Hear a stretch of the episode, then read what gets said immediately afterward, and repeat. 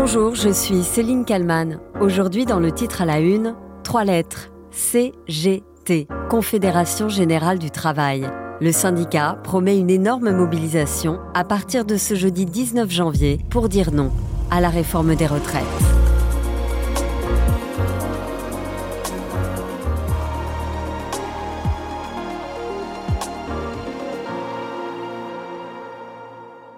La CGT prête à tout pour faire plier le gouvernement.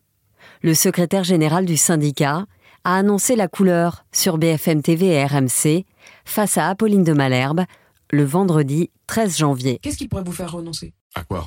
À manifester, à bloquer le pays. Que cette réforme, elle soit purement et simplement abandonnée.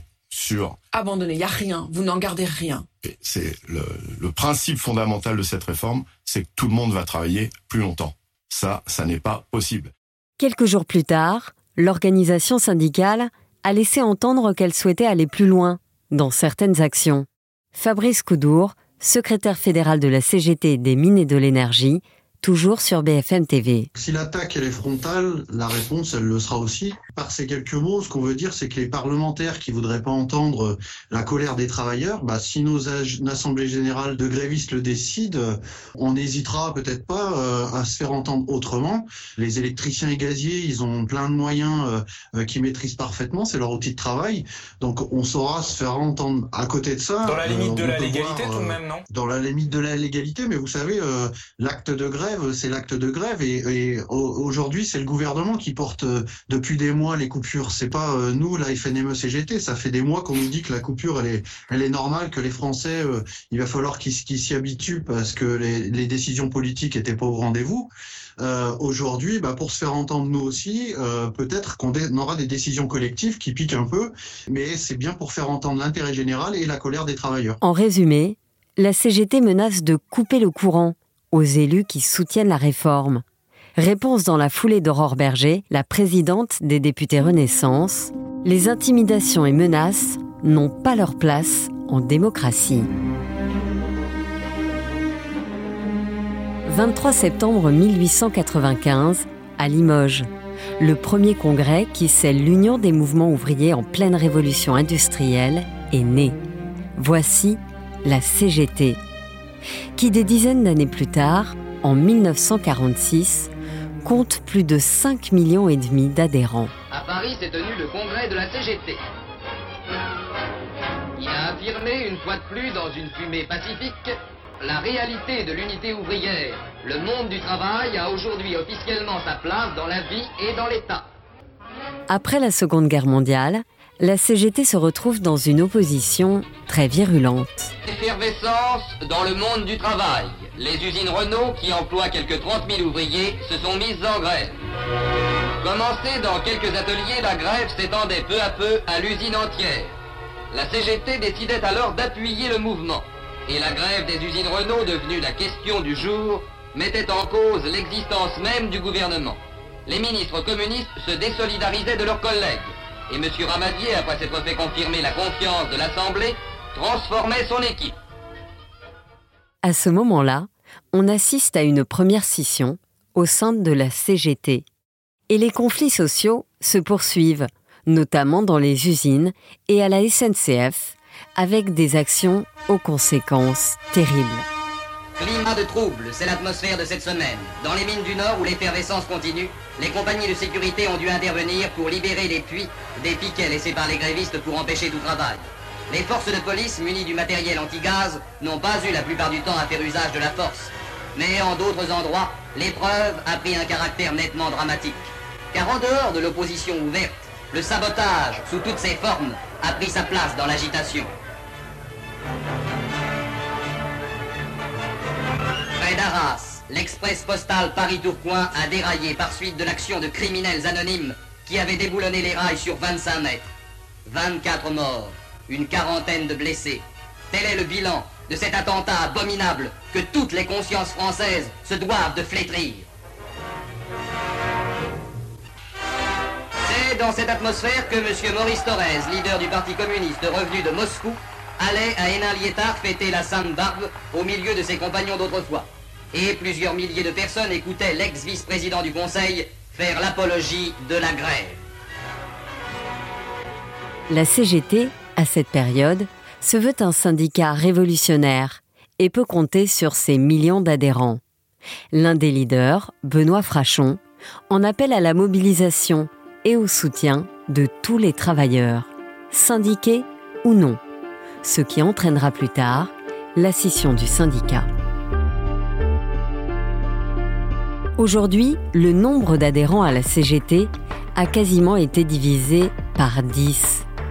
La CGT, organisation de combat, de contestation, tente de garder ses adhérents, en vain. L'année 1985 marque un tournant. Cette année-là, le nombre d'adhérents passe sous la barre du million. Les raisons de cette crise, l'organisation du syndicalisme, mal adaptée à l'évolution des nouvelles structures des entreprises. En second lieu, la conjoncture économique en période de chômage, la combativité des salariés est plutôt faible et bien souvent les luttes ne débouchent pas. Enfin, troisième cause, la bienveillance relative de la CGT à l'égard du gouvernement. Quoi qu'il en soit, le syndicat tente de continuer à taper fort pour se faire entendre, comme ici, en 1986. Feu à volonté sur le gouvernement, c'est le ton général du discours qu'Henri Krasucki a lu en ouverture du 42e congrès de la CGT, un discours très offensif donc, qui souligne l'échec sur toute la ligne de la politique gouvernementale selon M. Krasucki. D'entrée de jeu, le ton a donc été donné pour ce congrès qui marque aussi les 90 ans de la CGT sur place. En 1992 jusqu'en 1999, c'est Louis Vianney qui prend la tête de la CGT. Et il est conscient que son syndicat n'attire plus. Voilà les raisons données. Effectivement, depuis une bonne quinzaine d'années, le mouvement syndical, et la CGT en particulier, et quels que soient ses efforts, et quelles que soient ses initiatives, n'est pas parvenu à créer les conditions pour imposer des résultats, j'allais dire, sonnants et trébuchants qui conduisent les salariés à dire « bah oui, c'est vraiment le moment de se syndiquer ». Les résultats vont pourtant payer. En 1995, après plus de 3 semaines de grève contre le plan Juppé, sur les retraites et la sécurité sociale. Une mobilisation forte hier encore dans toute la France, comme en témoigne l'ampleur des manifestations FO, CGT et FSU contre le plan Juppé. Les gens qui veulent se battre sont capables de gagner, on l'a montré pendant 22 jours. Voilà, ça c'est un symbole. Mobilisation sur fond de reprise encore très timide dans les transports, RATP, SNCF, mais la tendance semble bien être désormais à raccrocher les wagons. Faut pas rêver, hein, là c'est pas parce qu'un TGV ou les quelques trains de banlieue roulent que là, tous les cheminots ont repris le travail. Hein. Pour les syndicats, ce n'est pas la fin du conflit. Alain Juppé n'a pas cédé à la pression de Louis Vianney et Marc Blondel. Pour avancer le sommet social, du coup, il y aura de nouvelles actions pour maintenir la pression. Et un homme va se faire particulièrement remarquer lors de ce mouvement qui fera plier le gouvernement. C'est Bernard Thibault, secrétaire général de la Fédération CGT Cheminots. Invité ici du journal de 20h, présenté par Claire Chazal sur TF1. Mais est-ce que vous acceptez l'idée qu'il faut réformer aujourd'hui à la fois la sécurité sociale et la SNCF ? Mais bien sûr qu'il faut réformer. Personne n'a contesté le besoin des réformes. S'agissant de la SNCF, par exemple, cela fait plus de 2 ans que les cheminots demandent de se mettre autour d'une table réunissant les pouvoirs publics, la direction de l'entreprise, les associations d'usagers. Nous avons organisé de multiples initiatives depuis 2 ans en direction des maires de France. Nous avons fait une manifestation nationale à Paris réunissant 50 000 personnes qui ont remis au Premier ministre 116 000 pétitions demandant le débat. Oui, nous n'avons pas eu de débat. Et aujourd'hui, on nous donne un contrat de plan très mauvais pour le personnel comme pour les usagers et on nous dit « ça sera ça ou rien ». Ce n'est pas possible. Bernard Thibault, qui 4 ans plus tard prendra les rênes de la CGT jusqu'en 2013. Depuis 2015, c'est Philippe Martinez qui est à la tête de la Confédération et qui promet une énorme mobilisation contre la réforme des retraites.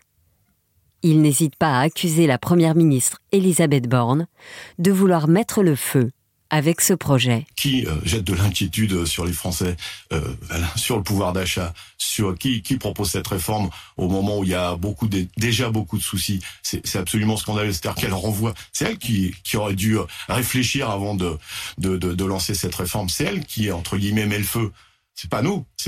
Elle ne peut pas dire qu'on l'a pas prévenu. Tous les syndicats, c'est rare, tous les syndicats l'ont prévenu. Attention à ce qui va se passer. Le gouvernement est donc prévenu. La CGT et d'autres syndicats comptent bien ne rien lâcher jusqu'au retrait de la réforme des retraites. Bonjour Karel Yon. Bonjour. Vous êtes sociologue, chercheur au CNRS et auteur du livre, notamment Sociologie politique du syndicalisme chez Armand Colin.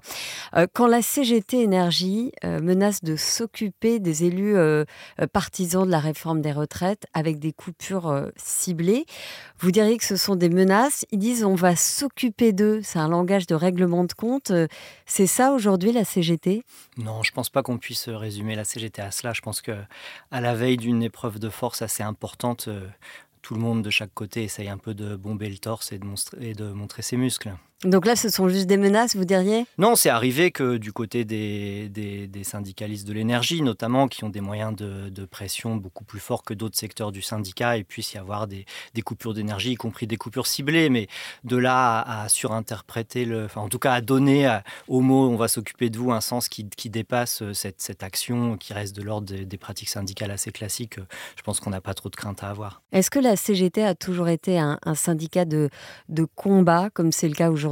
Oui, depuis l'origine, et c'est peut-être une des spécificités du syndicalisme en France, c'est que dans un mouvement syndical qui est, en tout cas depuis l'entre-deux-guerres, un mouvement syndical pluriel, la force syndicale qui a longtemps été dominante et même hégémonique jusqu'à il y a peu, c'était la CGT qui se revendiquait d'un héritage syndicaliste révolutionnaire, oui. Qu'est-ce que la CGT a de plus finalement que les autres syndicats ? Cet héritage syndicalisme révolutionnaire, il est bien résumé par la charte d'Amiens, dont on entend beaucoup parler. Ces derniers temps, on en entend plutôt parler pour souligner l'indépendance des syndicats par rapport aux partis. Mais à l'origine, cette charte d'Amiens, elle soulignait ce que les militants de l'époque appelaient la double besogne du syndicalisme. C'est-à-dire un syndicalisme qui s'occupe à la fois de défendre les intérêts matériels et moraux des travailleurs au quotidien, et puis en même temps de lutter pour, à l'époque, on parlait de l'abolition du salariat, pour le renversement de la société. Et la CGT continue de s'inscrire dans cette idée que le syndicalisme est un syndicalisme de rupture et de transformation sociale, comme ils disent, avec cette idée que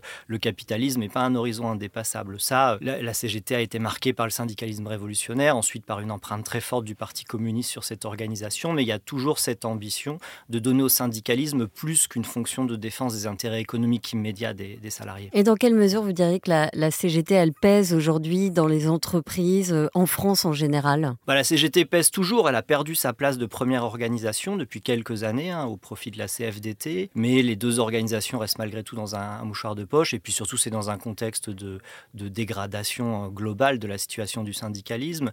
Mais la CGT pèse en particulier parce que c'est une organisation qui a surtout une implantation très forte dans les secteurs ouvriers, du salariat d'exécution, dans l'industrie, dans des secteurs qui sont stratégiques comme les transports, comme l'énergie, comme les raffineries, on l'a vu encore récemment.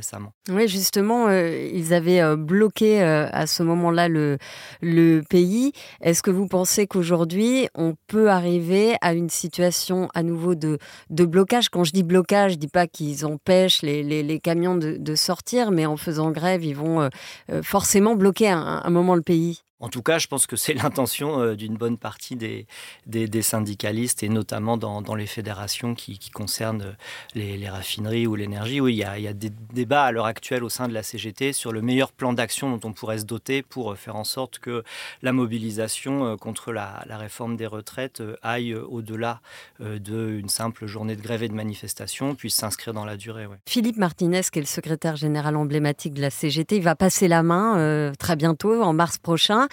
La réforme des retraites, ça va être un peu son dernier combat. Il l'a prévenu, il ne va rien lâcher.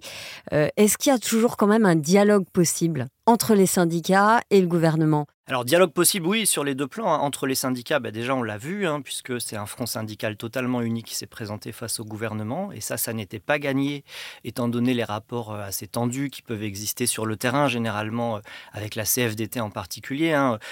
Au niveau des états-majors, il n'y a jamais eu de coupure de communication. La communication est sans doute plus difficile avec le gouvernement. La CGT, à plusieurs reprises, a pu faire le choix d'une politique de la chaise vide qu'elle faisait moins facilement auparavant. Mais c'est aussi à l'image justement de la façon dont l'ensemble des syndicalistes considèrent être traités aujourd'hui par ce gouvernement. Le fait que quelqu'un comme Laurent Berger, le secrétaire général de la CFDT, tienne un discours très dur et très résolu face à la réforme actuelle, ça nous dit quelque chose de la façon dont des syndicalistes, y compris parmi ceux qui pouvaient être les plus enclins à chercher un terrain d'entente avec le gouvernement, estiment avoir été un peu floués par des réformes qui ont changé de sens, qui ont été présentées un peu sans véritable négociation possible. Aujourd'hui, la CGT et d'autres syndicats d'ailleurs disent s'ils ne retirent pas leurs réformes, on continuera à manifester et à bloquer le pays. Oui, je pense qu'ils pensent vraiment ce qu'ils disent et je pense que les syndicalistes essayent de se donner les moyens de tenir cette épreuve de force. Oui. Mais du coup, on a l'impression qu'on est quand même dans une impasse puisque le gouvernement dit que c'est une réforme qui est inévitable.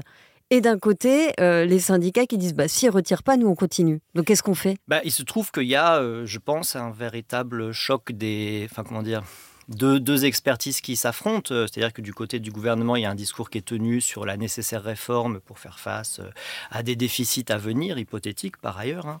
Et puis du côté des syndicats, il y a aussi le fait de dire que justement, ces déficits pour le moment, ils sont pas encore réalisés, que d'autre part, il y a tout un tas de solutions qui sont proposées par les syndicats, et pas que, hein. Je pense notamment à François Bayrou, par exemple, qui a parlé d'augmenter la cotisation patronale pour les pensions de retraite, et qui n'ont pas du tout été envisagées comme des solutions possibles par le gouvernement. Donc je pense qu'en réalité, il y a à la fois peut-être une incompatibilité entre les projets syndicaux et ceux du gouvernement, mais en même temps, justement, le fait que les syndicats puissent réussir à se donner les moyens de faire entendre leurs propositions peut recréer les conditions d'un véritable débat politique et démocratique sur l'avenir des retraites. Vous disiez tout à l'heure que les syndicats se sont détériorés ces dernières années. Qu'est-ce que vous sous-entendez par là ?